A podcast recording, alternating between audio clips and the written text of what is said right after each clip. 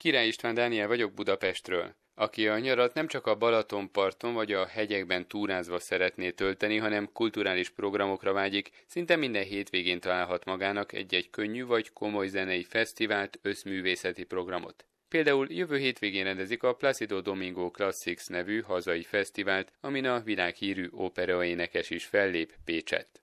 Július második felében telik meg látogatókkal Kapolcs és környéke, ahol a személyességre a közösség építése teszik a hangsúlyt. Fellép többek között Hobó, Harcsa Veronika, Paja Bea, muzsikás együttes, a könnyű és komoly zenei koncertek mellett lesznek táncprodukciók, gyermekprogramok, kiállítások. Egy másik nívós és közkedvelt összművészeti fesztivál Kapolcs után augusztus első napján indul.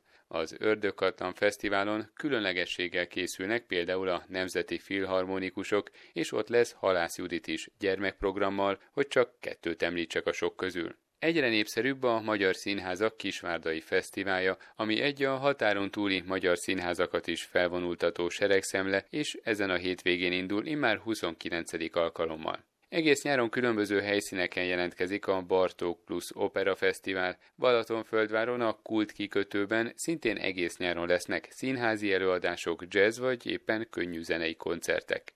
Áttérve a könnyű zenére, a magyar kínálat ezen a téren kifejezetten erős, az élen egyértelműen a Sziget Fesztivál áll. Német Robert zenészt, szakújságírót hallják. Elmúlt években azért most már ilyen viszonylag megbízható a hazai fesztivál paletta. Így a zenei ínyenceknek persze nyilván leginkább a Sziget az, ami kínálhat sok izgalmat. Hát nyilván a legtőkerősebb, piacképesebb rendezvényünkről van szó, és hát az is van, hogy most már évek óta a Szigetnek a jegyvásárlónak a nagyon nagy része külföldi. Ugye évekig az volt a probléma többek között a Szigetnél is, hogy a magyar közönség vásárolta jegyeket. Sokszor ilyenkor az volt, hogy a média helyzettel összevetve olyan zenekarokat kellett meghívni, akiket a magyar közönség ismer. Most aztán már minek utána gyakorlatilag a, a Sziget egy nagyon nemzetközi kavalkád már, ami a közönséget illeti, elég bátran belenyúlhatnak a szervezők is abba, hogy kit hívjanak be.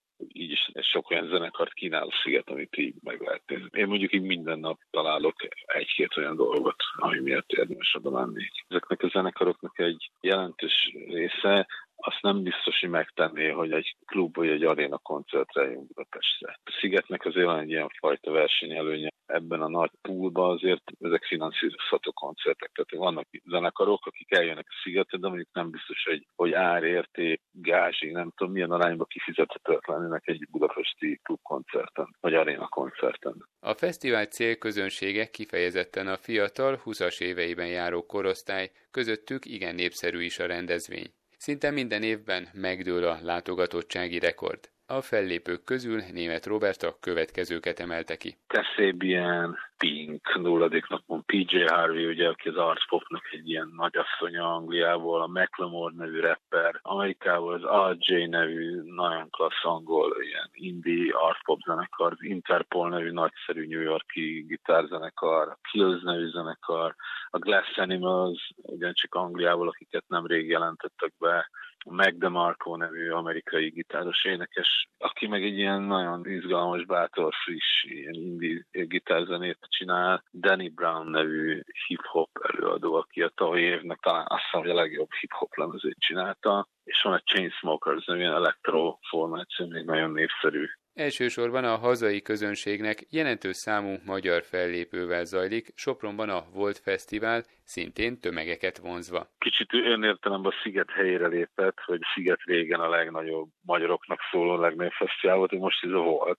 Fesztivál. Ott is lesznek elég jó felépők Linkin Park, Imagine Dragons, Ellie Golding, Paramore, Cult, Years and Years, csak néhányat említettem a kínálatból, és egyébként, ahogy ugye a szigeten már gyakorlatilag nincsenek is magyar zenekarok nagyon, sőt azt hiszem, hogy idén már talán egyáltalán nincsenek, hogy csak egy-kettő mutatóba. Volt az az a fesztivál, ahol a magyar élvonal.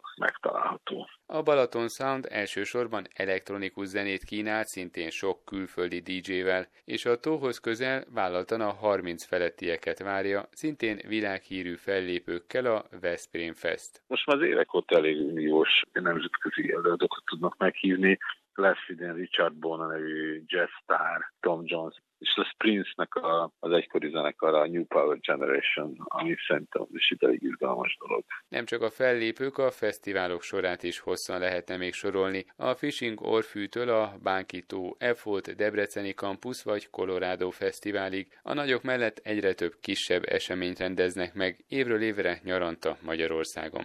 Az elmúlt percekben Király István Dániel összeállítását hallották Budapestről.